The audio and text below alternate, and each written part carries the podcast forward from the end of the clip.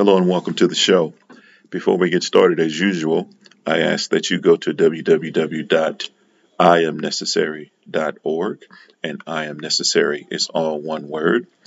Find the radio button, those three dots at the top, click it, and when you find the donate link, make that donation. Like I said, uh, it's Thanksgiving and Christmas time, so every little thing that I get around this time goes back to those in need. So help your boy out. I wanted to do this little prelude to this episode because it has quickly become one of my favorites, only because the amount of courage it took for this young man to come forward with his story. So this is a uh, unusually long episode, but I'm telling you right now, you will not want to pause it or stop it. It's pretty powerful, a lot of good stuff as usual. So enjoy, and thanks again for tuning in.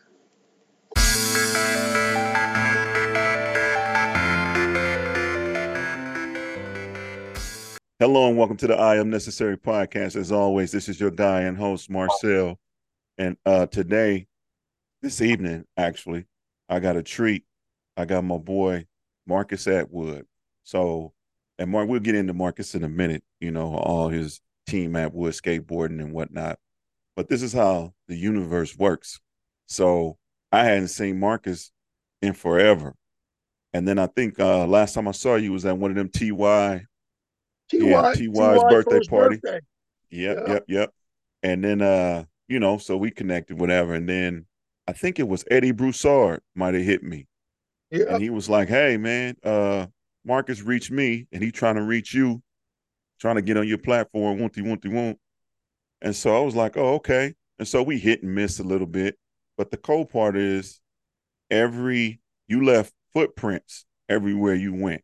And what I mean by that is I hadn't seen you nowhere, right? But then everything I started doing, I saw your footprints. And what I mean by that is, uh, I give you a classic example.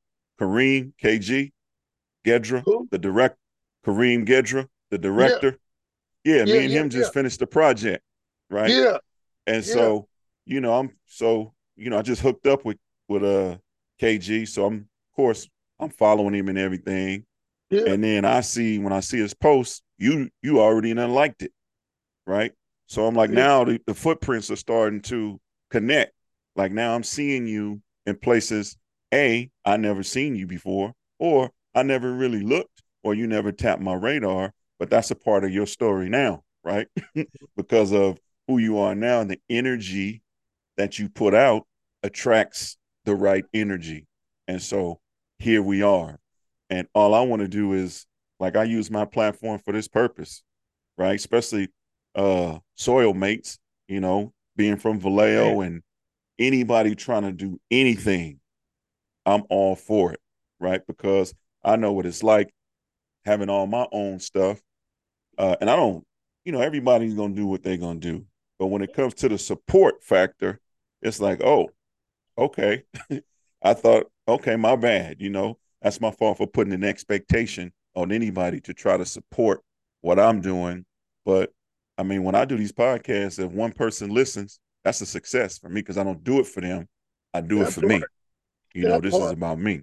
So uh man, I don't even know where to begin with you. First of all, why don't you uh take us to the the beginnings? right? Take us to take us through before we get into the skateboarding. And you know, I'm a big fan of your boy, your son, all of that stuff. I want to paint this picture of you because I know a lot of 707 folks. It's gonna be their first time. Like, man, I never yeah. even knew that, right? Because yeah. you know, I remember before you. Let me um, unload you in a second, but you know, when I think it was Ty, somebody told me he was like, "Yeah, Mark's man, he he been on the road, man. That man, you know, you don't drink no more. He, I didn't even know you drank anyway. I didn't know none of that, yeah. right? But he don't drink no more. But when someone tells you somebody don't drink no more, that means there's a reason, there's a story behind that. The fact that they even led with that. So uh, I'm gonna turn it turn it over to you, man, and I want you to just uh, give us a little bit of the of the background and tell us a little bit about your journey. Yeah, shout out, shout out to TY Entertainment. Like, uh, uh, he like a mentor to me. You feel me?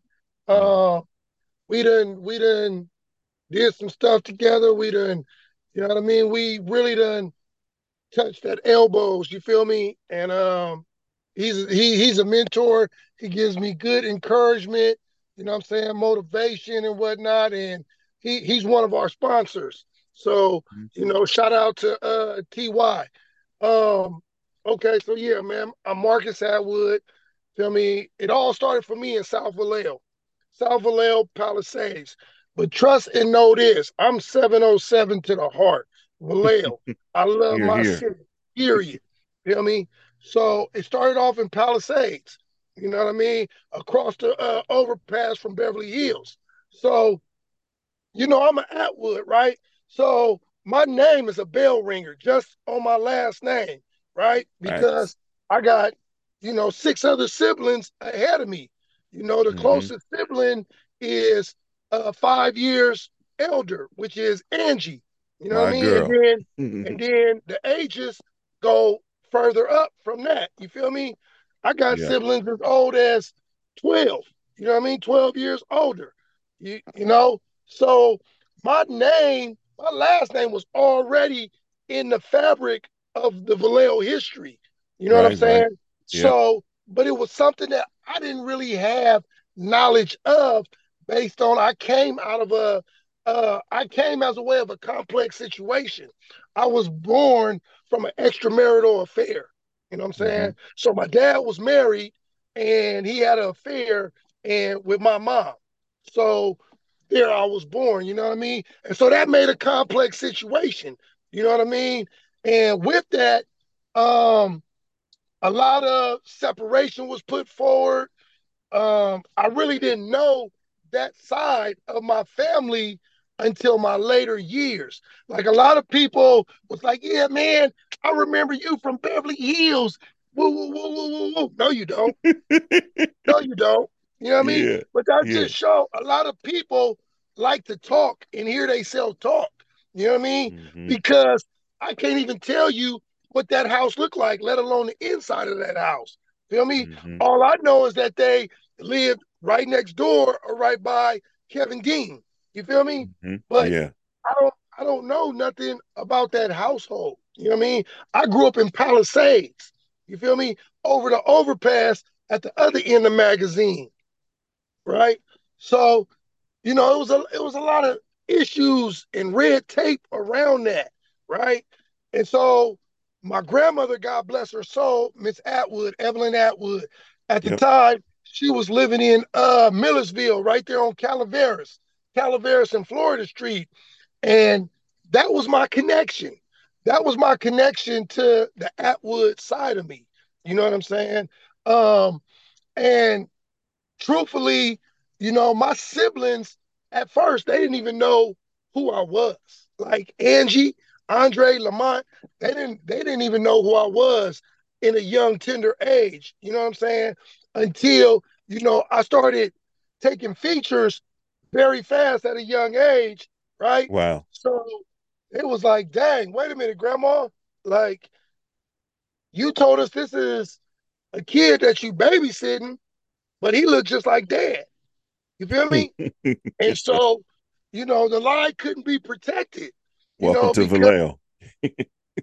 Vallejo's a small community. You know what Yeah. I'm saying? hmm Like all through my school years, when people would find out my last name, they'd be like, "Oh, Patsy, your mama?" I'm like, "No, no, that's that's not my mama." You know what I'm saying? You yeah. I mean, And so again, you know, it was a complex situation, and with that, you know, um, it affected me. It affected me to the fact that I had this insatiable desire to be connected to that side of my family. You know what I'm saying? Yeah. And with the restraints that was put up, I think that made me want it even more. You know what I'm saying? Yeah. To the fact to the fact that um, my dad never raised me. My dad never raised me. You know what I'm saying? He had hmm a he had a whole another family that he was, you know, taking care Yeah. of and whatnot. You know what I'm saying? So I was basically estranged. So I but at four years of age, a man stepped into the picture, right? And all hats off to him and blessings. He's still with my mama to this day. So from four years old to I'm now 51. You know what I mean? This man mm-hmm. has been in my life and he's still married today to my mom. They're about to celebrate 40 years of marriage. You know mm-hmm. what I mm-hmm. mean? So yeah. it's a blessing. But however, it wasn't easy for him. And I didn't make it easy for him because I was blocked off because I wanted my daddy. I wanted mm-hmm. that wood. You know what I mean? You feel me? So wanting that, I put a wall up to this, and and looking at this, I couldn't see this. You know what I'm saying? So mm-hmm. I could appreciate what God had put in my life. You know what I mean? At a young, it, it wasn't until I got sober, bro, and I took this process to getting sober Did I now be able to look back and see how I was blessed with a father figure. You know what I'm saying? No, he wasn't everything what I wanted him to be in a father, but he was what he knew how to be. You know what I'm saying? From yeah. what he was taught, from what he was taught to be by his stepfather. He was raised by his stepfather, so he repeated what he learned. You know what I'm saying? Mm-hmm. And so he was only able to do and willing to do what he knew and not something different. You know what I'm saying? And so I was a different kind of a kid. You know what I mean?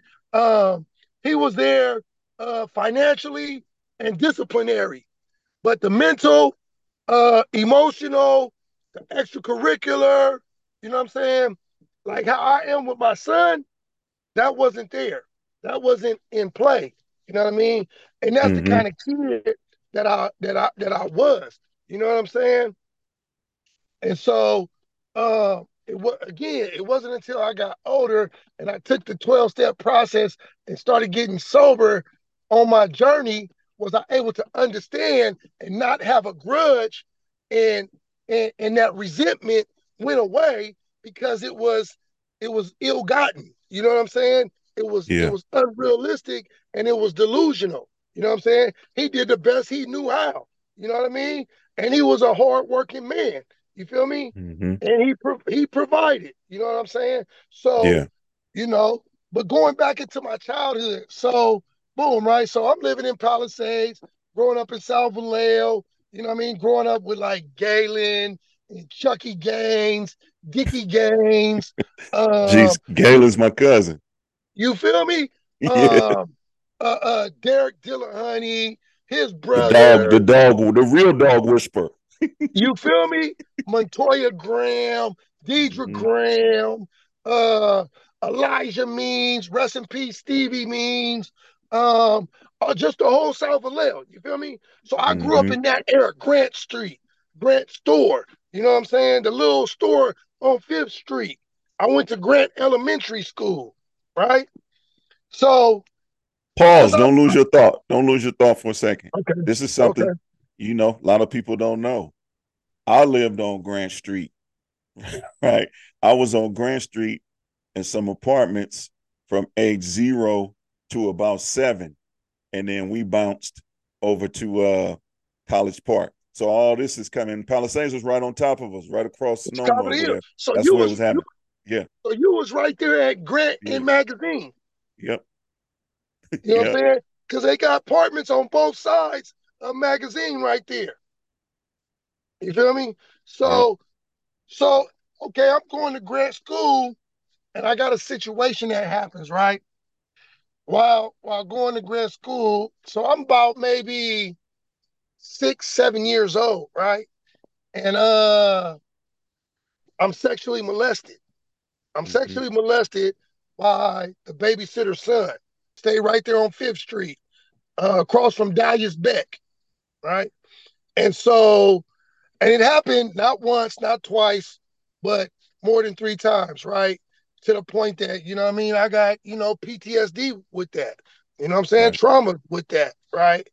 But nobody knew about this. Nobody knew what happened because I kept it inside. But it ate me up.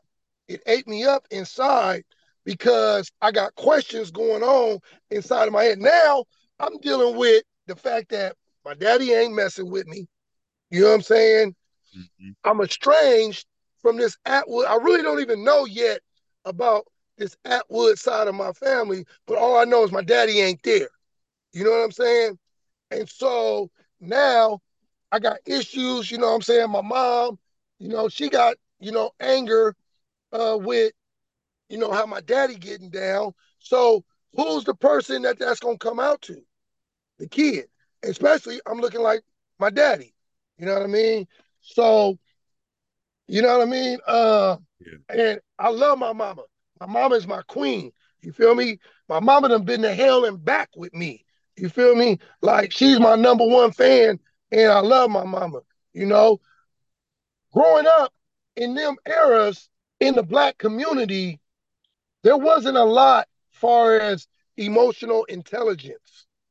You know what I'm saying? Yeah. And emotional stability, right? And so, you know, they did the best that they knew. You know what I mean? Did it come out at times? Yes, it did. You know what I mean? Did it still mean I had a effed up childhood? No, I still had a good childhood. You feel me? It's just some things happen along the way. You know what I'm saying? And so again, going back to that, so I got this situation that's been happened.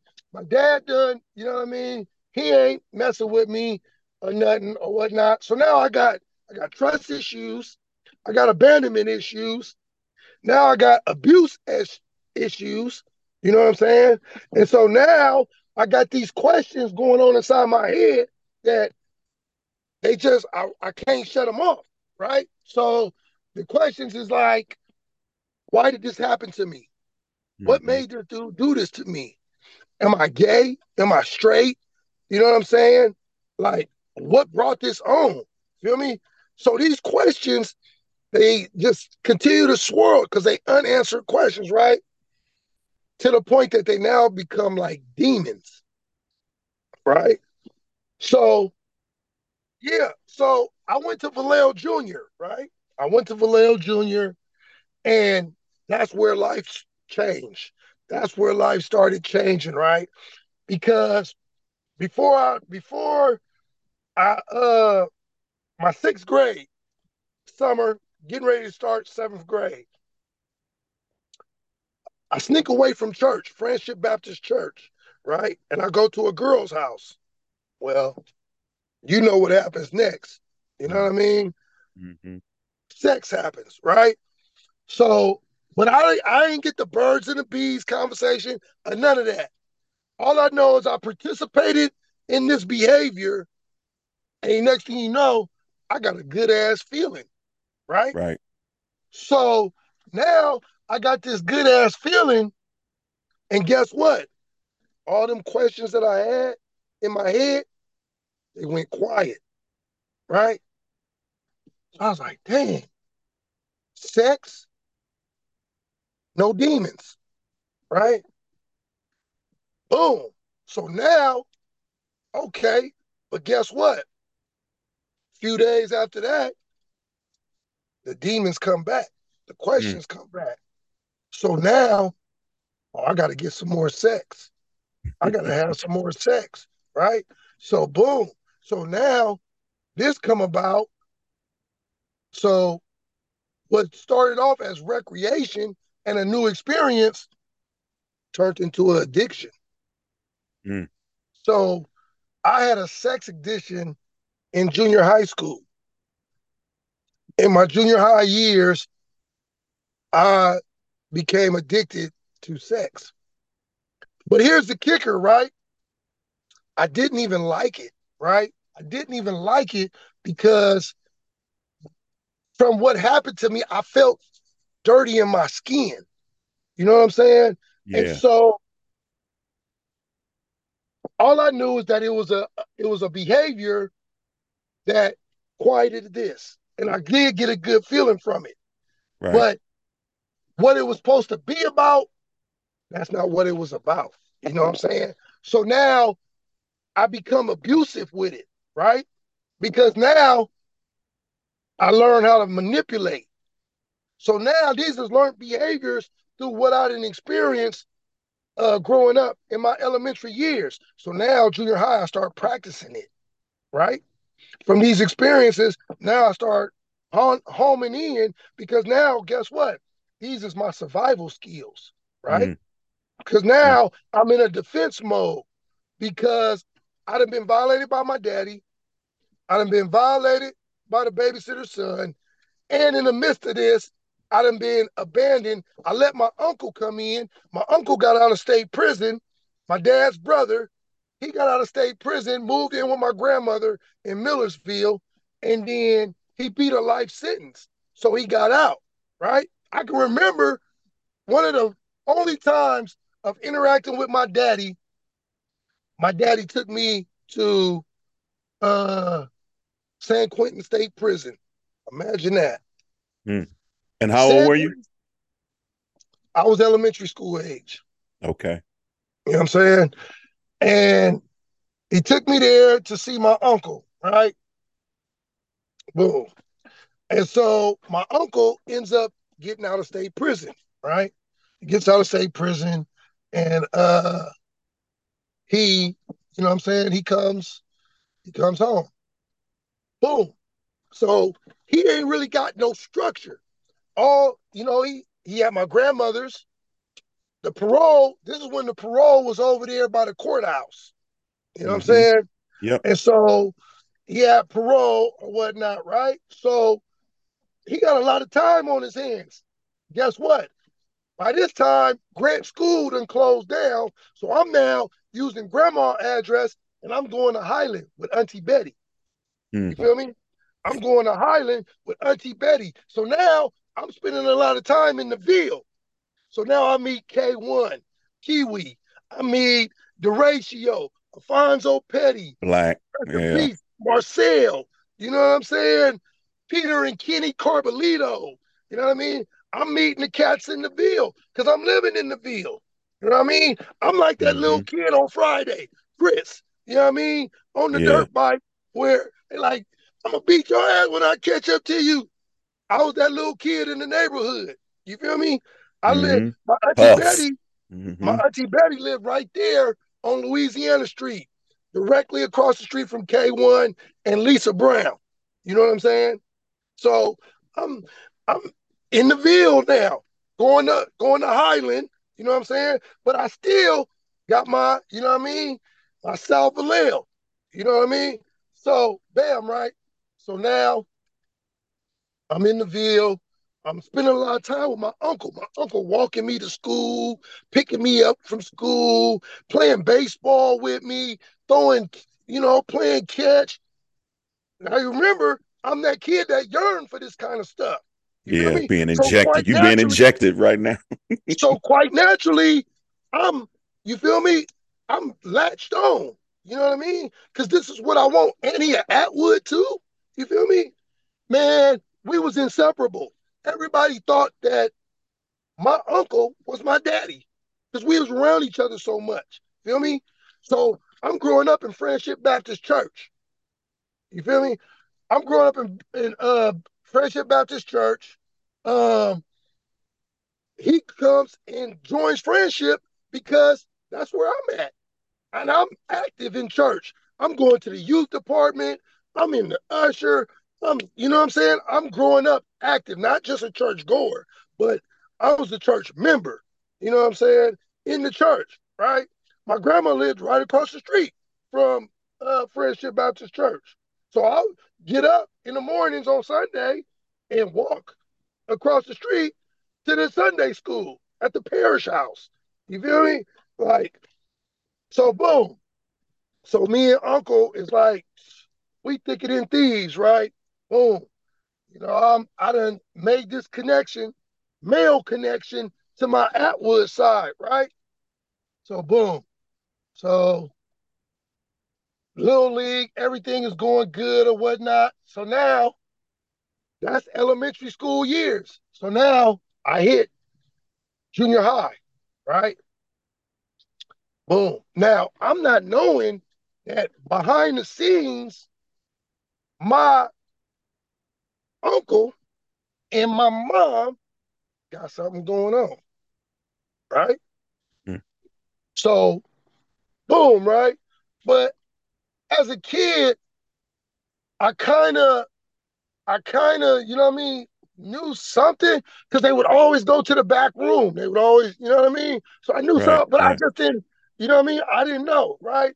So when my mom made the decision that she wasn't going to leave my pops, the one who raised me, you know what I'm saying? Um, and that it wasn't going to come to fruition far as them. So, bam, my uncle, he, you know, he gone about his ways. He meet a woman. He meet a woman, and they start having a life together, right? So as they start having a life together, he start distancing himself from me. Right. Right. Right. To the point that now I'm in junior high. I'm at Vallejo Junior, and I'm not. Only time I'm hearing from him is when I done did something wrong, right? So now I got resentments with him. I'm like, I don't even hear from you no more. You know what I mean? You only hit me up to to what check me about something or whatnot. Like, I'm like, man, I ain't, you know what I mean? So now I got anger. And now I got resentments. Because basically now I didn't open myself up to you. And now you didn't got what you needed out of me. And now you done wadded me up like a piece of trash and threw me to the curb. But I'm not knowing what's the under underlying uh current. You feel me? I don't mm-hmm. find this out till an adult. You know what I mean? Me and him had like a two hour sit down talk. You feel me? Because I was getting ready to open up on him, and this is since I've been sober. And we was at my where my dad was in a care home over by Hogan, and he was like, "No, we ain't gonna do this here," because he seen I was ready to give it to him. You know what I mean? So he mm-hmm. was like, "Nah, we're gonna go outside and have this talk, right?" So we had we went outside and we talked, and then that's when I found out. You feel me? That you know his wife made him make a choice. You know what I mean? His wow. well, his girlfriend at the time, who late, later became his wife, she made him make a choice. Like either you, either you pick him, your nephew, or you pick me. Because of what she felt far as my mama. You know what I'm saying? So she made mm-hmm. him make an ultimatum on his own nephew, right? Now, mind you, this is adults getting down, but who is the one that's paying the consequence? The kid. Right. That's innocent to the mess, to the chaos. You feel me? Mm-hmm. So, bam. So now, now I got even deeper abandonment issues. I got deeper trust issues, right? So now, in my mentality, everybody that I let come into my life, they hurt me. Right. So now, I ain't let nobody in. I ain't let nobody in. But mind you, I was this happy-go-lucky kid. See me at church, I'm smiling. Um, you know what I mean? I, I was you know, people friendly and everything. Yeah. They love me. They love mm-hmm. me at the mm-hmm. church. They love me at Kentwig Bowling Alley. We grew up in Kentwig in the bowling alley, junior bowlers with Greg Powell. You know what I'm saying? Aaron Gaddies. You feel A-Rap. me? A-Rap, yeah. A-Rap. You dig? So you see, growing up, I was interacting with a Juan Wilson. You feel me? I was interacting with a lot of because Vallejo was a small, tight knit community. You see? So, yeah. so boom, right? But mind you, nobody knew what was behind the door that I grew up in. You see mm. what I'm saying? Because mm. when because when I stepped outside, I was always dressed nice. My mama dressed me nice. You feel me? And I was that happy-go-lucky kid. You feel me? But I was a chameleon and I was an actor. Had to you be. You learned that. Yeah. Right? But really, I was torment. I was in inner torment within myself. And then I grew up in confusion because, you know, my mom, she would always compare me, like, why you can't be like Montoya? Why you can't be like Orland? Why you can't be like Tracy? This, that, and the other. And I and it gave me a, a, a complex. And I was like, well, who am I? Mm-hmm. Who am I? So I grew up, shit, Attwoods don't want me. You know what I mean? So I grew up in, but I got this last name where I'm at Vallejo Jr. Kids is walking up to me, oh, you are Attwood? Oh, you related to such and such. Oh, you related to the Barlows, woo, woo, woo, right? And I'm like, mm-hmm, yeah. But when they walk off, I'm feeling like shit. I'm feeling dumb because I don't even know who they talking about. These people know more about my my family history than I do. You feel me? Yeah. So I'm I'm I'm feeling like a clown, really, within myself. Here it is. I'm wearing this last name and I don't know nothing about it. You know what I mean? So I grew up mentally just like so everywhere I could go was a place that I could try to hide and be something who I thought people wanted me to be. You know what I mean? At church, because everybody everybody thought I was the church boy. I was, you know what I mean? Because I grew up. Yeah. Everybody knew I was very active in church. So mm-hmm. people was like, you know what I mean? Like, he a church kid. You know what I'm saying? Woo, woo, woo, right? But, and they were shocked when it started getting around in Vallejo. I had started going to jail, going to prison. They was like, what? Like, hmm. where that come from? Right? But not knowing the fabric, not knowing really what was going on in the years that it, it was only inevitable. It was only inevitable that I was going to go the route that I went. You know what I'm saying? Mm-hmm. And so, so Vallejo Jr., I started acting out, right? I started wilding. Man, I was in trouble every other week. Every other week, I was in trouble, getting suspended. I was just acting out, right? Because what I came to find out is I had paralleled and connected trouble with love, right? Because, wow, that's powerful, powerful right there. Because inside the house that I grew up with, right? It's like we had our own apartments. My sister Marquita, my sister Maisha, she Marquita in her room, her world, Maisha in her room, her world, and then me in my world, and in my and then my parents, right? So it's like we all had our own little apartments, our own little world, right? And the only time that Marcus, and see, I was the middle child. The middle child is the lost syndrome. You know what I'm saying? So I'm in between two girls. I'm in between Marquita. I'm in between Maisha. You know what I'm saying? And so now I grow up. I mean, I'm like the lost child. You know what I mean? Because I'm in this mental state of confusion of I don't even know who I am. Because I'm supposed to be like this kid and this kid and this kid. So I don't even have the room to find out who am I. You know what I'm saying? So, so boom, right? So again, I parallel because the only attention I got in the house was when I was getting in trouble. When I was getting in trouble. You know what I'm saying? Marcus, stop. Marcus, get out of my room. Marcus, stop. You know what I'm saying? That's the only time I'm being acknowledged. So I'm like, okay. So my warped mentality, trouble, attention. You know what I'm saying? Trouble, attention. So I stayed acting out, stayed the class clown. You know what I'm saying? If you look up the word class class clown, it'd have a picture of Marcus Attwood. You know what I'm saying? So boom, because I had this insatiable desire to be accepted. I wasn't accepted by Attwoods. I ain't accepted in my house. You know what I'm saying? Accepted that. You feel me? So now my mom is like, man, what's going on with my son? Right? Like, so she put me in counseling, right? She put me in counseling. And the counseling started working, right? I started like opening up, right? Miss Garcia. Started she she was making way with me, right?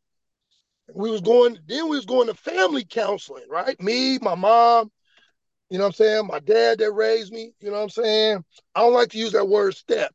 You know what I'm saying? Mm-hmm. Yeah. that's my father. You know, my biological, that's my dad, right? Mm-hmm. So, so anyway, so we going to uh, counseling, right? And then all of a sudden, counseling is stopped, right? I don't know why. I don't, I mean, it's not till later did I find out that my mom stopped it because the stuff that was being talked about was boomeranging and it was hitting my dad. And he couldn't deal. He didn't want to, you know what I mean? So yeah. ultimately, my mom stopped the, the counseling. And I was like, dang. But the counseling was for me. Feel me? So even in, that he couldn't deal with it, then he should have had to go and you should have kept me in it. You know what I mean? Because it was it was making leeway.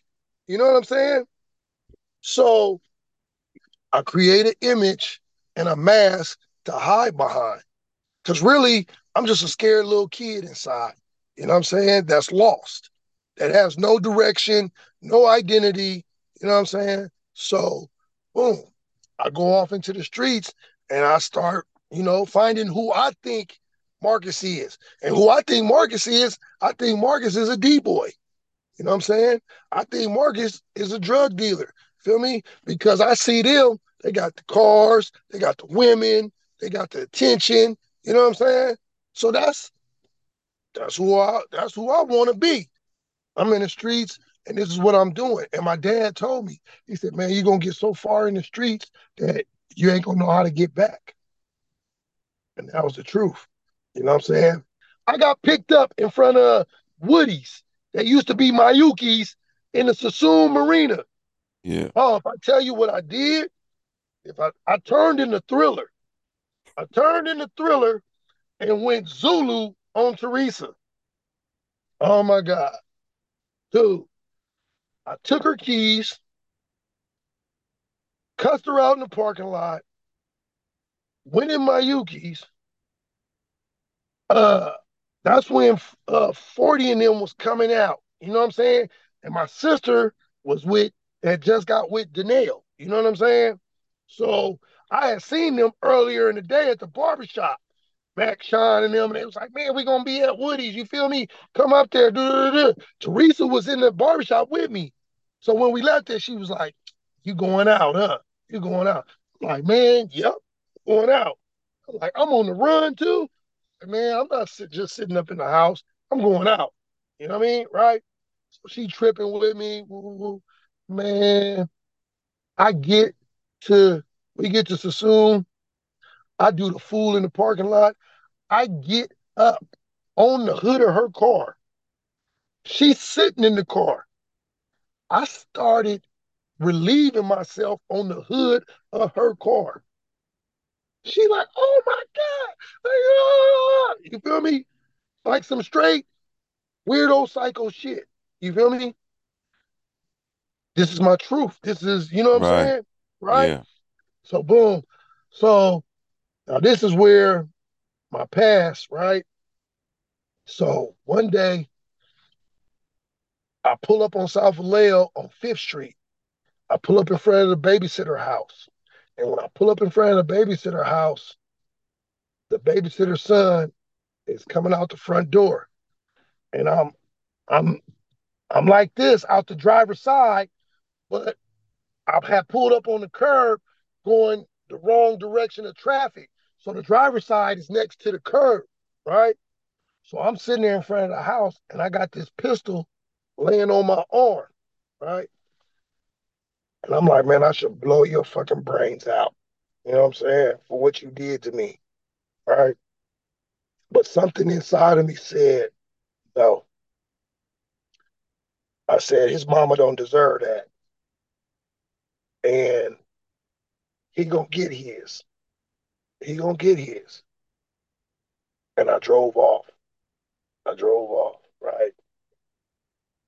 Years later, come to find out that he that he died and he died from AIDS, HIV. Boom. God did it. If I would have if I would have did that, that was two birds in one stone. Me shooting him, yeah. maybe maybe killing him, right? And then me 25 to life. And 25 to life, I don't got no kids. No team Attwood skateboarding. None of this. What's going on right now would even exist because I'll be serving 25 to life for killing him. You see what I'm saying? Mm-hmm. So God had a purpose. God had a plan. Just like what you was talking about in your video today that I had seen and I put in my story. You know what I'm saying? I had to go through everything that I went through, you know what I'm saying, becoming an alcoholic. Right? I became an alcoholic. First I was a pothead and then it graduated to the alcohol because I stopped smoking weed. Well, guess what? I don't even realize that I got addictive personality disorder, right? So what that looks like is anything that gives me a good feeling, I want more of it. So that's how sex became an addiction. That's how gambling became an addiction. Gambling sets off the same endorphins, the same rush as doing powder cocaine. You know what I'm saying? I didn't know that until years down the line, right? So all my life, I ran from feelings to chase a feeling. You see what I'm saying? Mm. So, not knowing that I had a hole in my heart, and I was all my life, I was looking outside of myself to to fill that hole. You know what I'm saying?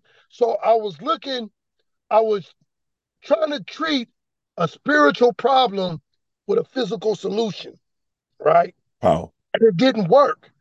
You know what I'm saying? It only gave me momentarily satisfaction at best. But then with this addictive personality disorder, I want more. I want more. And I want more to the point that now I become dependent. You know what I mean? I become dependent on it. So when I stopped smoking the weed, I stopped smoking the weed when I was uh, in the pen in 2006 going in the pen, right? So I get now, mind you, I don't smoke no weed. I don't, I don't do nothing while I'm in there. But when I get out, pick up that alcohol in 2008. I pick up the alcohol and I drink. Boom, it take off because it's been inside of me hibernating, right? So it's never better. It's always worse. Right. So it picks up where it left off and then it escalates. You see what I'm saying? And so now I'm drinking. I'm drinking heavily. You know what I'm saying? Right? You know, I always, you know, sipped a little or whatnot, but now because I'm not, I'm still not smoking weed. I had stopped smoking weed for like seven years, seven, eight years. And then when I went back to the weed, I tried to go back to the weed to slow me down from the drinking. It was too late. It was too late. I was already full blown on the alcohol. It was it was over. You know what I'm saying? And so, and so boom, right? So my life just it was a, a, a revolving door. I got married, mind you, between 97, between 97 and 2002, I got married three times. three times. Twice while I was in jail. You know what I'm saying? The third marriage, the, the ink on the paper wasn't even dry on the divorce papers. And I got married to my third wife in Reno. You know what I'm saying? Because women was a drug. Women was a drug. Women was a, a, a, a false sense of confidence. You know what I'm saying? Because all my life, I've been able to acquire bad females, nice looking females, females that got everything going on. You know what I'm saying? But mind you, I ain't got a pot to piss in. I ain't got a pot to piss in, nor a window to throw it out of. You know what I mean? And my mom used to always ask, she's always like, man, how you get all these nice women with everything going on, everything going on, and you ain't got a shit going on for yourself. You know what I mean? Manipulation. Manipulation. Gift the gab. You know what I'm saying? And can talk. But here's the thing. I know that the dream that I sell, it's only going it's only going to sell for so long. And then it's going to become a nightmare. So now I'm like a a, a vampire, a bone collector, right? So hmm. I, la- I I latch on to women, right? Suck the life out of them, right? And I only let them go once I find my next pick, right? Mm-hmm. And then I grab onto this one, and now I let that body go because I already sucked them dry. You get what I'm saying? Mm-hmm. And so it's a it's it's a pattern, it's a cycle to where now I'm going in and out of prison, and my mom was like, "Dang, every time you go to prison, you go to prison with a new girlfriend, right? Because I'm living in these patterns where the female that did the time with me, I get out and I rock with her for like maybe two months tops, if she lucky, right? Because mind you, I ain't did shit while I was in prison. You know what I mean? I just sold a bunch of lies, like what I did before I went to prison. You know what I'm saying? But I ain't did nothing to implement change. You know what I'm saying? I read a lot of self hook, a lot of self help books. I read a lot of self help books. But guess what? I only use that for manipulation, right? Because information without application, there's no transformation. Word. Period. Word. Period. You feel what I'm saying? so now I'm believing, I'm believing my own lies that that I'm selling, right? Get this. Get this. So when I get out and you know what I'm saying, I'm not living up to what I done wrote in these letters. What I done this dream that I done sold, right? This picture, perfect picture that I done painted of how life gonna be when Marcus Attwood get out, right? So now a month passed, and you know I'm I'm kicking it. I, all I want to do is kick it and hang out and whatnot. And then like, hey, I thought you said you was going. Hey, I thought you said you was going. But you said you was gonna do this. I mean, right? So so now I'm mad. I'm mad because you calling me out on shit that I told you that I was gonna do, and you only calling me out because I ain't doing what I said I'm gonna do. And so now I got nerve to be mad at you for calling me out because I ain't living up to what I said I was gonna do. Ain't that crazy? Mm. You know what I'm saying? Right? So now I don't want to deal with this, right? So what am I doing? I'm looking for escape now. So now I gotta find another female, right? Another female that don't know my patterns, that don't know my movements. That don't see I can see I can be honest about me. You feel me? Yeah. you know what I'm saying? I and, and you know so cold. I am my daddy's son. You feel me? I'm the seventh and last kid, and I got more of him than any of the Attwoods. Any of them. You feel me? hands down. You know what I'm saying? And so, boom, right? So now I'm in this cycle, right? So now I'm living these multiple lives. I got this woman over here, this woman over here, this woman over here, this woman over here, right? Boom. But see, I got smart and I learned. Square girls is the ones that's gonna do the time with you. These street females, they ain't once you go, nigga, it's the next nigga turn. You know what I'm saying? They ain't staying down, right? So I always kept me a square girl, right? Because I knew I was throwing rocks at the penitentiary. I knew that I was only a matter of time that I was gonna go back locked up. You know what I'm saying? So I keep me a square girl on deck, right? Boom.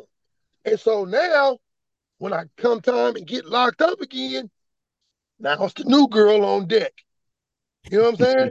Yeah. And so now I'm so, I'm so ashamed and guilt ridden about what I done did. I done let my parents down again. I done told them how it was gonna be different, this, that, and the other. So I can't even pick up the phone. I don't even got the balls to pick up the phone and call my mom and say, Mama, I'm back locked up. I give this female my mama's number and tell her to call my mama and tell her I'm in the county. My mama don't know this female from Jane. You know hmm. what I mean? Some random female to her, calling her, telling her that her son is back locked up, you know? And then, you know, my mom would tell me, she was like, you know, I get more rest when you locked up than when you out. Facts. It wasn't until I got sober did it come did I come to understand the stress and the strain that I put on my mom 25 years. 25 years that I was out there in the streets, running and gunning. She used to tell me, she said, I wake up at three, four o'clock in the morning to watch the news to see if I'm going to find out that my son didn't either hurt somebody bad or, or he done been hurt bad or killed. What kind what kind of what kind of way is that for your mom to live? You know what I mean? Mm. Like, and then to be able to be at peace because she know her son is in prison. Cause at least I don't gotta worry about where you wondering where you at on the streets. A lot of moms. That's a lot of moms, boy. Man, look, you know what I mean? And so now, so now I give my parents, I, I live at my parents' house. You know what I mean? I give my parents a living amends. I owe that. I owe that to them to be able to live there and let them see my life up close and see where they get to just sit back and enjoy the ride. That when I dart that door, when I go out that door, they ain't worried about where I'm at. Because they know I'm going where I'm going. And they know I'm gonna be where I'm gonna be. And they know that wherever I'm going, it ain't on no no riffraff. It ain't on no BS. My word means something today. I built my word back up. They can trust me. Man, big bro, I tell you like this. I kid you not. Now you remember I told you how I stole my parents' car and whatnot, Yep. right? So I was untrustworthy. I'm the, I was the type of kid. I took my parents' car. My mama had a Toyota Celica. I took my parents, my mom's Celica, was driving it and whatnot, and then went and hid it, and then helped them find it.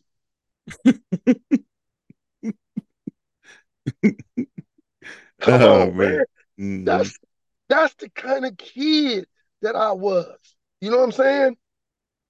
Bro, it's so I, I wasn't trustworthy, right? So I never got the opportunity or experience to be allowed to drive my parents' car, right?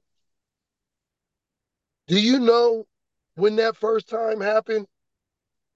That first time happened 2017. I'm out of prison. I'm sober, right? And I was with a mess. I was with a female, and she was playing with me with her car, like trying to use it in control, right?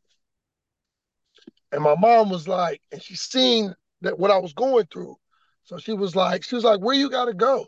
I was like, "I got to go to Woodland. I got to go speak at an AA meeting in Woodland."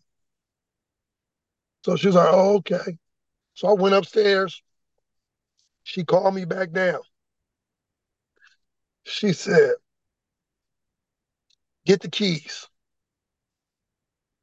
Huh? She was like, get the keys. She was like, you drive my car to go do what you need to do. You don't need to have, let no woman have that kind of control over you. You know what I'm saying? Mm. Like she was like, you can drive my car. I wasn't even a year out of state prison yet.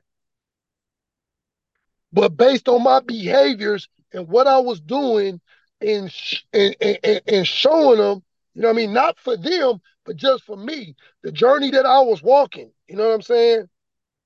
That I had become trustworthy, that I had regained my parents' trust in me. You know what I'm saying? To the point that, bro, my mom's 70th birthday, my mom's 70th birthday, we threw a surprise party for her at the house. My sister planned it. My sister Marquita planned it and everything, right? Bro, after my mom's birthday, my mom told me, she said, son, this is the best birthday I have ever had.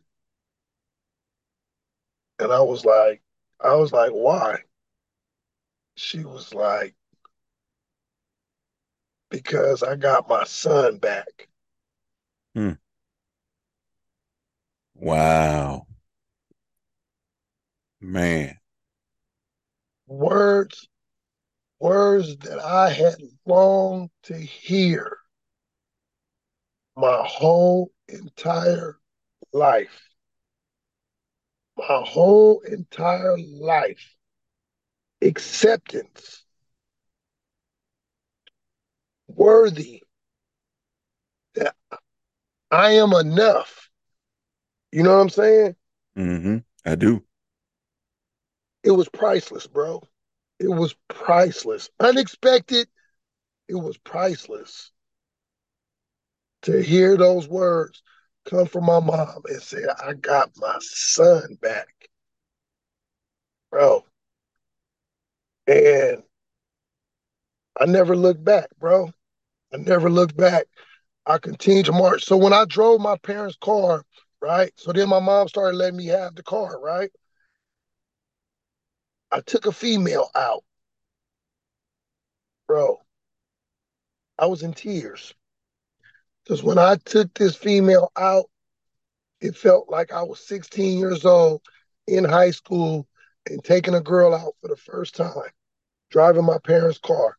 At, at mind you, at 45 years old.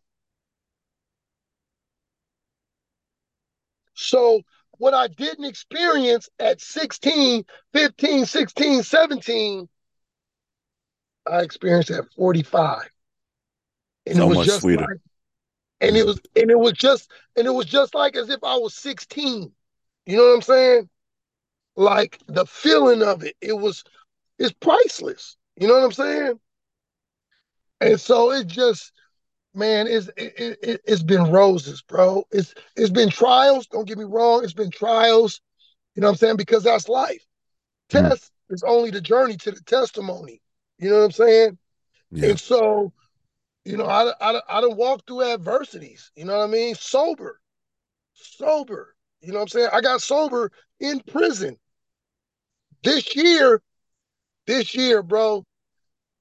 When I got out of prison in 2017, after 20 years of going in and out of prisons, that was my 19th state prison that I walked out of, that I've done time in over a course of 20 years. So, you know, I got a lengthy rap sheet. Right. Check this out, bro. This year, March and in August, I went back inside the state prisons speaking. Full circle. Full circle. You know what I'm saying? It's like what you talked about in that podcast. You know what I'm saying? About Mhm. finding your purpose. It's, it's, it's just beautiful. You know what I'm saying? To to see and to go through all that I had to go through to find me. So I had to totally lose Marcus to find Marcus. And I found Marcus in one of the most God-forsaken places, state prison. And I told my sister, I told my sister Angie, I told her when I was in Tracy in, in reception center, I said, look, ain't nobody gonna be ready for who's returning. And she was like, what you mean? I was like, ain't nobody gonna be ready for who's returning. She's like, what you mean by that? I said, because everybody is focused on who left. That's the Marcus they know. That's the Marcus they remember. So they're not going to be ready for this new Marcus. And that's okay. Because what I'm doing, I'm not doing for nobody else. I'm doing for myself. So in time, in time, people will be convinced in their own way, like you seen Ty had taught you, like, mm-hmm. man, Marcus ain't drinking no more. He, you know what I'm saying? He cross country. He he traveling. You feel me? So people get convinced when they get convinced. All I gotta do is keep living my life, keep walking my journey, keep walking my path. To thine own self, be true. You know what I'm saying? Period. That's why a lot of all my posts is say, stay in my own lane, staying in my own lane. You feel me? Because God gave me a lane. See, God gave me a vision. If you look up Acts 2:17, he speaks about that.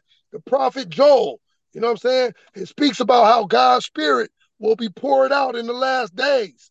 You know what I'm saying? And your young men shall dream dreams, and some will see visions, right?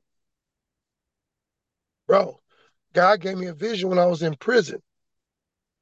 And he's told me, he said, look, with this gift that you have now discovered, Jeremiah 29 11, right? With this gift you have now discovered through the 12 step process, are you willing, whatever door that I open up to you, are you willing to walk through that door and share this message that you have discovered within you? I said, Yes, I am. He said, Well, buckle up because your life is never going to be the same again. In the six and a half years that I've been out of state prison, bro, this has been the best years of my adult life. The best years of my adult life. You know what I'm saying? I have spoken in front of as many as 400 people at a time. The, the places where he has taken me to, the doors that he has opened up to me, I couldn't even even fathom it. Mm. But hmm. God is God is true to his word. He cannot break his word. You know what I'm saying? Period. And all I did is live life one day at a time. My son, my junior, he been skateboarding since he was three years old. He fell in love with the board. His babysitters in the in the complex that he stayed in, they was um, skateboarders. So they introduced him to the board.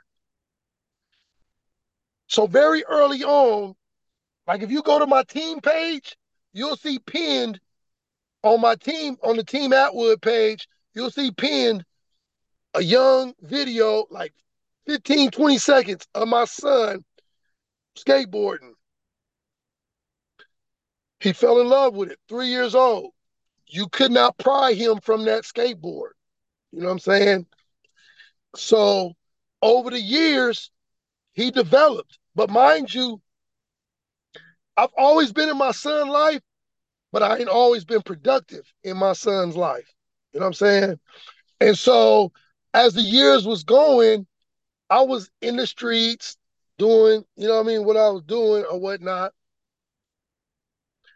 But when I got locked up this time and I called out, called home, and I found out that my son and his mom was homeless, living in a car, living in motels where I was living at when I was in my drunken stages. You know what I'm saying? You know, it got so bad with me with alcohol that I was contemplating suicide. You know what I mean? I sent Angie and them pictures with me holding a gun, ready to blow my brains out. You know what I'm saying? Like, that's how deep and that's how dark it got with me and alcohol. You know what I'm saying? So when I was in prison and I was calling, uh, called home and found out, I was like, man, this is my son. You feel me? Because all my life I wanted a son. I mm. wanted a son that I could give my son what I didn't get. But I didn't know how to give that to him. I didn't have the skill set to give it to him. I didn't have the emotional stability to give it to him.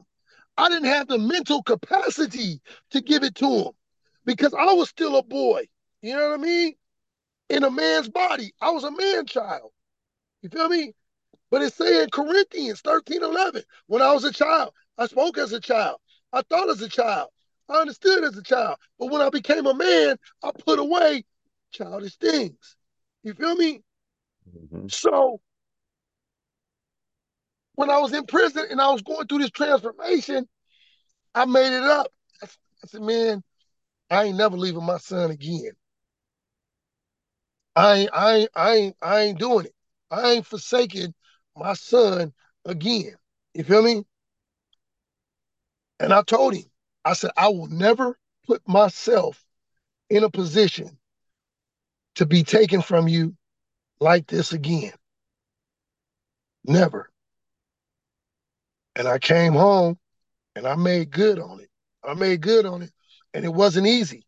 It wasn't easy reintegrating into my son's life because his mom didn't have structure. So when I stepped back into the picture, I got structure. So he bucked. You know what I mean? Mm-hmm. I put it to you like this. When I got out of prison, my son transcripts was trash. He had more days absent than he had present at school. You know what I'm saying?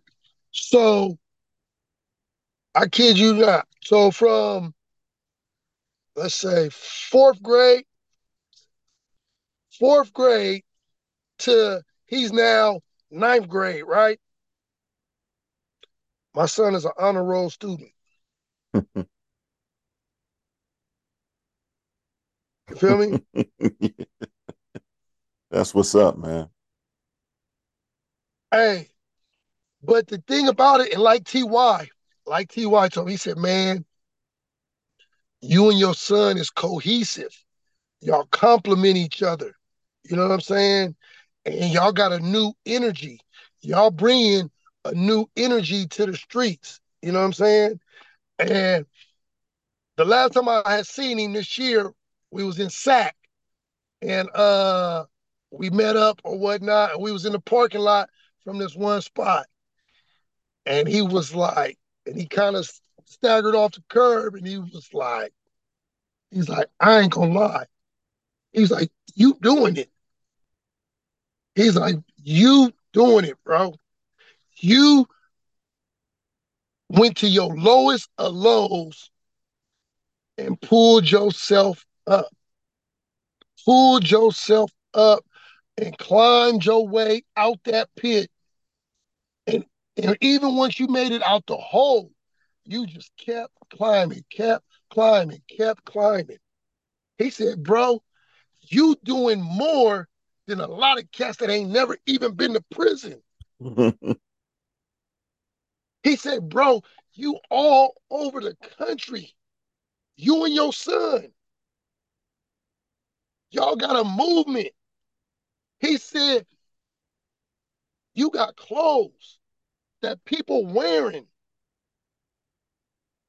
from Cali to New Jersey to Florida. He said, bro, you you doing your thing. He said, man, I'm proud of you.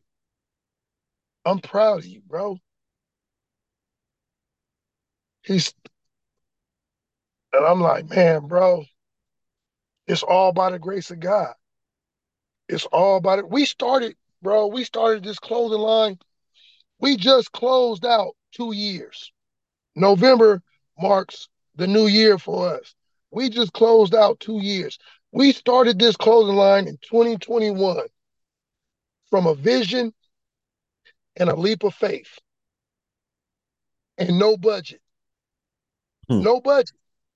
The first two months, the first two months, we sold between November 1st to the end of December, we sold over 300 hoodies.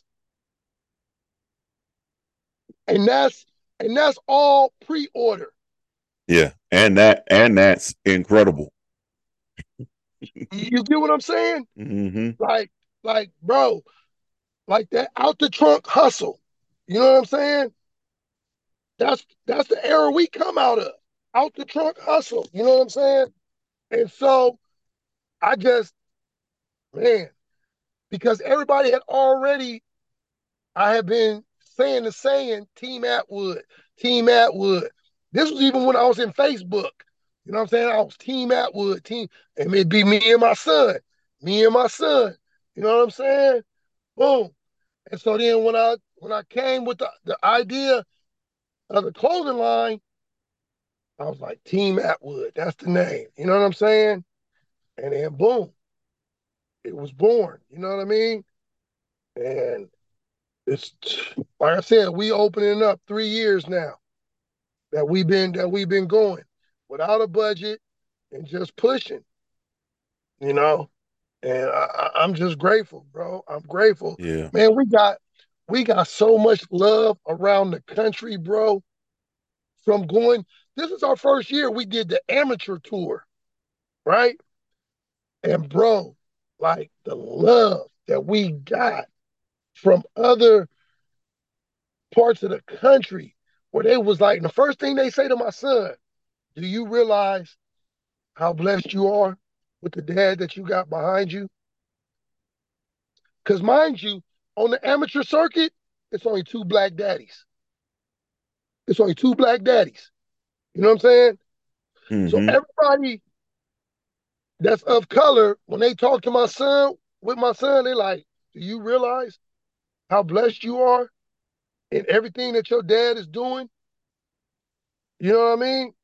Yeah. Like, like, man, bro, it's it's a blessing.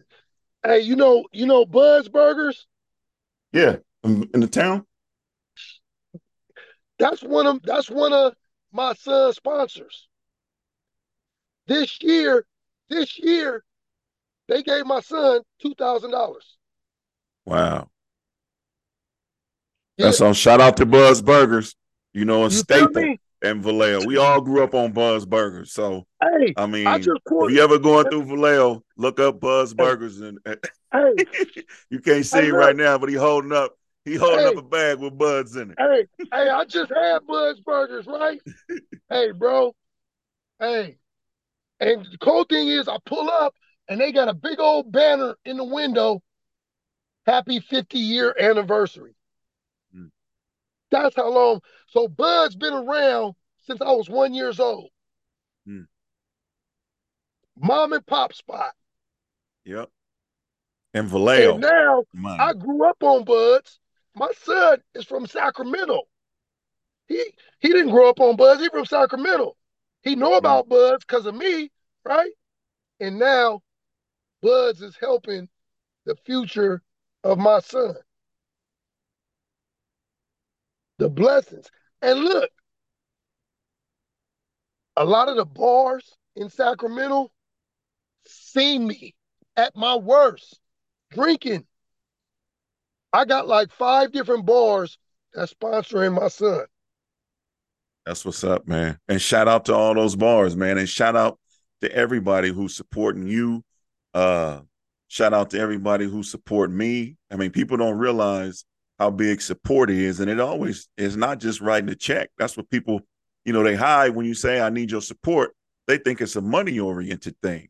That's not it. You know what I mean? Just support me. How whatever that looks like to you, that's all we ask for. is support, especially when somebody doing something positive, right? So I always, man, uh, anything out of the V. yeah. Advertising, sharing a video. Yeah. You know what I'm saying? If you think it's something that somebody can benefit from, you feel yeah. me? Turn them on to it. It's all type of ways that that's you it. can support somebody. It ain't always about financial. No, you know that's the mean? least. Yeah, and we all we got. you know, we all hey, we got. I'm so team right. Team mm-hmm. is really a village. That's what a team is, right? The village mentality, right?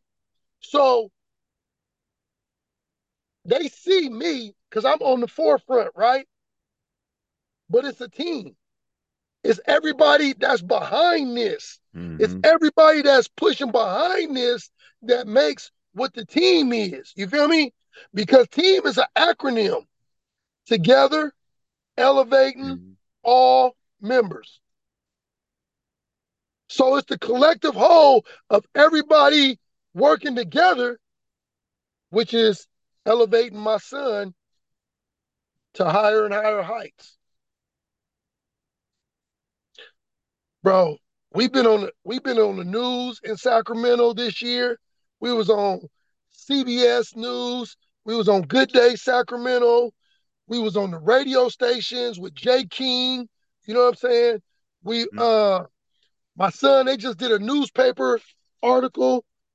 My son was in the Sacramento Bee right here, right before we went to Tampa Bay. You know what I'm saying? Like, man, bro, this year, and I called it. I called, I told Mizark, Mizark the barber, New Year's Eve, 2022, coming into 2023. I stopped in his shop on my way to Milpitas to party with Mac Mall. Mac Mall had a show in uh, San Jose, and I stopped in the barbershop and I told him, I said, bro, 2023 is going to be the breakout year for Team Attwood Skateboard. And boy, did we kick the door open this year. You know what I'm saying? Yeah. Like, and I, man, we came back. We came back from Tampa Bay trip 2022 with no money in our travel fund, exhausted, none. Right? I asked my son on the plane, I said, son, what you want to do in this upcoming year going forward? He's like, Dad, I want to do these competitions. I want to do these amateur competitions. He's like, these are the ones that's gonna get my name up. These gonna build my points up. These is gonna open up more opportunities. So when the plane landed in SFO, I hit the ground running. I hit the ground running. And you know, I got old school dope track hustle. You know what I'm mm-hmm. saying? So now all I did was have that that mentality, but with a different product, right? That's what's up. Yeah. And that's just a, a collaboration, like you said, finding Marcus and just refurbishing and repolishing Marcus, just taking all those skill sets and now they're transferable to what we see here. And it's also taking that addiction, right? You never lose that. You just point it in a different direction. Now you're addicted to your son, you're addicted to success, you're addicted to positivity. And once we harness that and we put it in the right direction, it's endless. You know what I mean? And that's just gonna keep feeding. It's gonna keep feeding. And the benefit is it's not a financial benefit. It's the the benefit, at least from my perspective, is just a joy, right? Because ain't no ATMs and no hearse, right? And I can buy a car right now for my kid you know, but when he dies or when that car is gone, that's gone. But what I can give to my kids non-material, that's priceless. And that's what lives on as our legacy. Right? It's not a material thing. Right? If my grandmother gave me this priceless ring and I lost the ring, I'm not tripping off the ring. You know, my grandmother not tripping off the ring because she didn't give me the physical. It was the thought of what this meant to her that she the transaction of giving is where the joy came from. It's not the thing.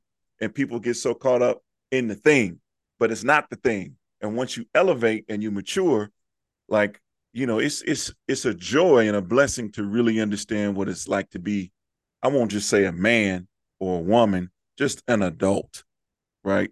When you hit that point where you are now an adult, there's no bigger joy in life, and people can see it. You look different when you walk in the room. They ain't seen you come in, but they can feel you come in, right? It's just like before. Before they would feel you come in, and there was some other type of feeling, right? But now when they feel you come in, it's a positive feeling, and it's also the joy of, you know, like us connecting. I didn't know all your story. I didn't care about that. I, I met the new Marcus, right? Because that's what you attracted. You know what I mean? You you didn't attract the baby Frost. Shout out uh, baby Frank because he got a story too, right? Well, everybody got a story. Rick Nelson, yeah, I support. I buy CMOS. You know what I mean? If somebody got something positive yeah. to give, why ain't you supporting them? Especially if it's something that that's positive and the product is there. I ain't never free downloaded any of 40 music. I paid for every song I got. you know what yeah. I mean? And, and when yeah. I see 40, it's love. Do you know? And that's what. More of us need to do, man. We really, you know, we ain't got a lot of time left. And here, people like you and I, we trying to fill our sequels up, right? Because it's it's a it's a cold world now. The world was cold back then, but this world is ice cold. You know what I mean? Is it, it it is ice cold, and there's a a, a vi- we had back then. You called a virus. It was the hood virus, right? But now this is uh you can't have unprotected social contact. You know, unprotected sex back in the day was the only thing we knew, but now unprotected social contact that's deadly. You know, yeah. that's deadly. So I mean, shout out to you. You know, I watch your son. You know what I mean? It's just it's just a trip to see the transition and just to see, you know, through your lens now, and just to see everything about you and what people don't know. They're gonna hate this. They're gonna hate this part right here. It's the the most joy I get when I see you is when you're wearing. Y'all ready for this, fans? When you're wearing the cowboy gear. yeah. How about the boys? You know what I mean? How about, the boys? It's only a few of us, you know, tucked here and hey, there in the midst of all these hey, Raiders and Niners. Hey, but, hey, man. Hey, I'm a diehard. You feel me? yeah, me? me too. Straight Been, up. Since since Similac. You hey, know, man. You know what I mean? Since I can hold a football. Mm-hmm. You know what I mean?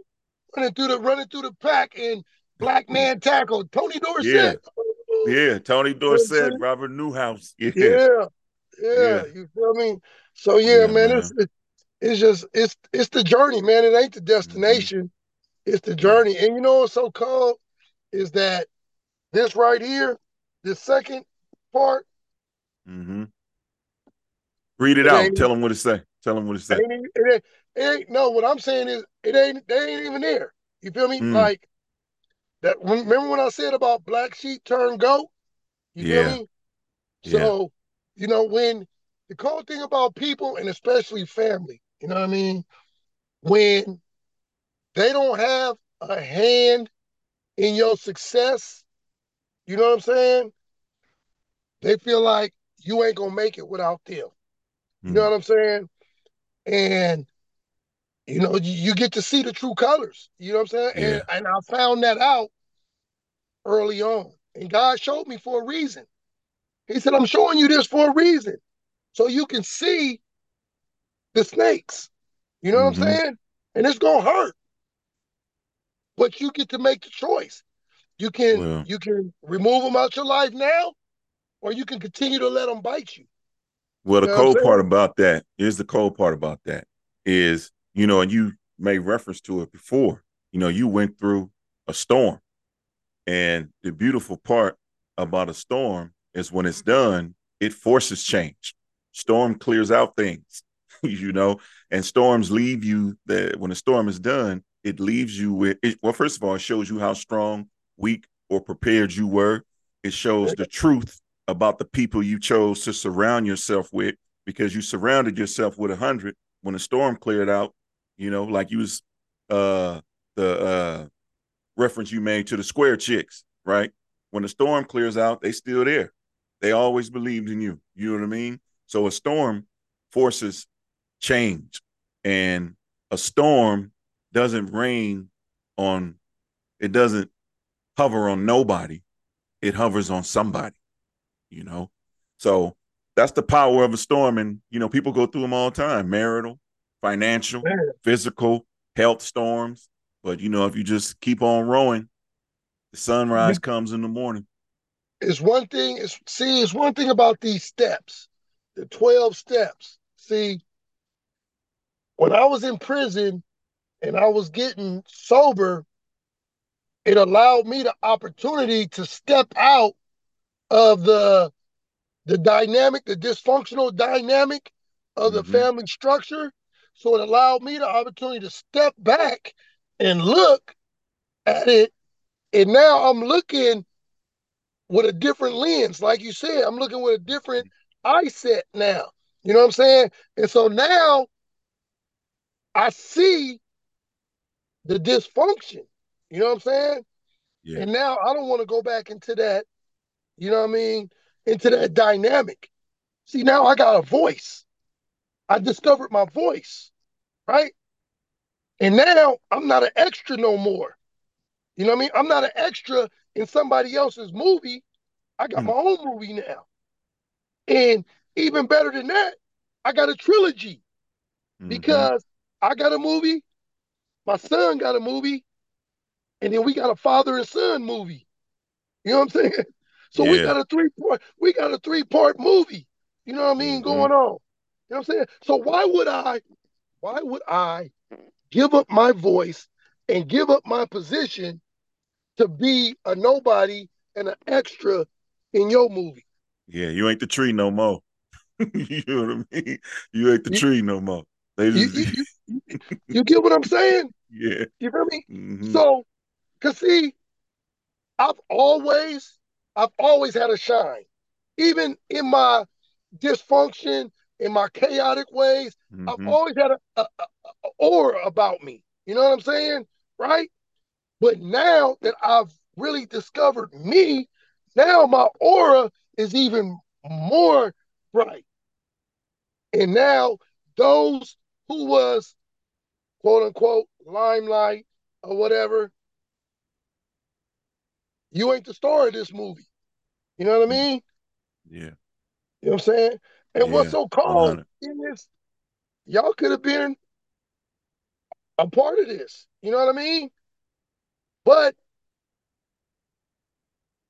truth showed the the jealousy and the envy.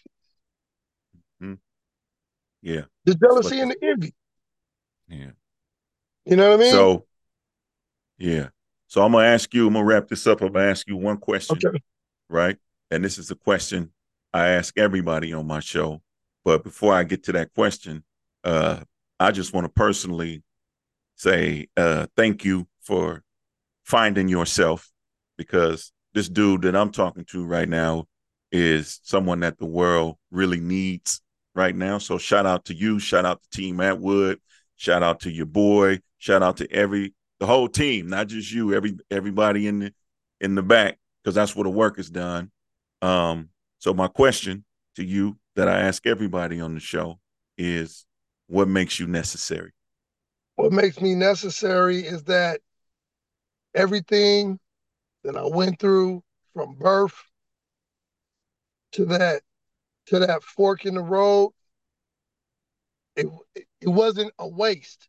It wasn't wasted. It wasn't for nothing because now because now it was all for a greater good to be able to help others, to be able to help others that have come down the same pathway that I've come down, you know, and, and feel like don't nobody understand or ain't nobody experience what, you know, I've experienced, what they've experienced when it is others that have experienced that.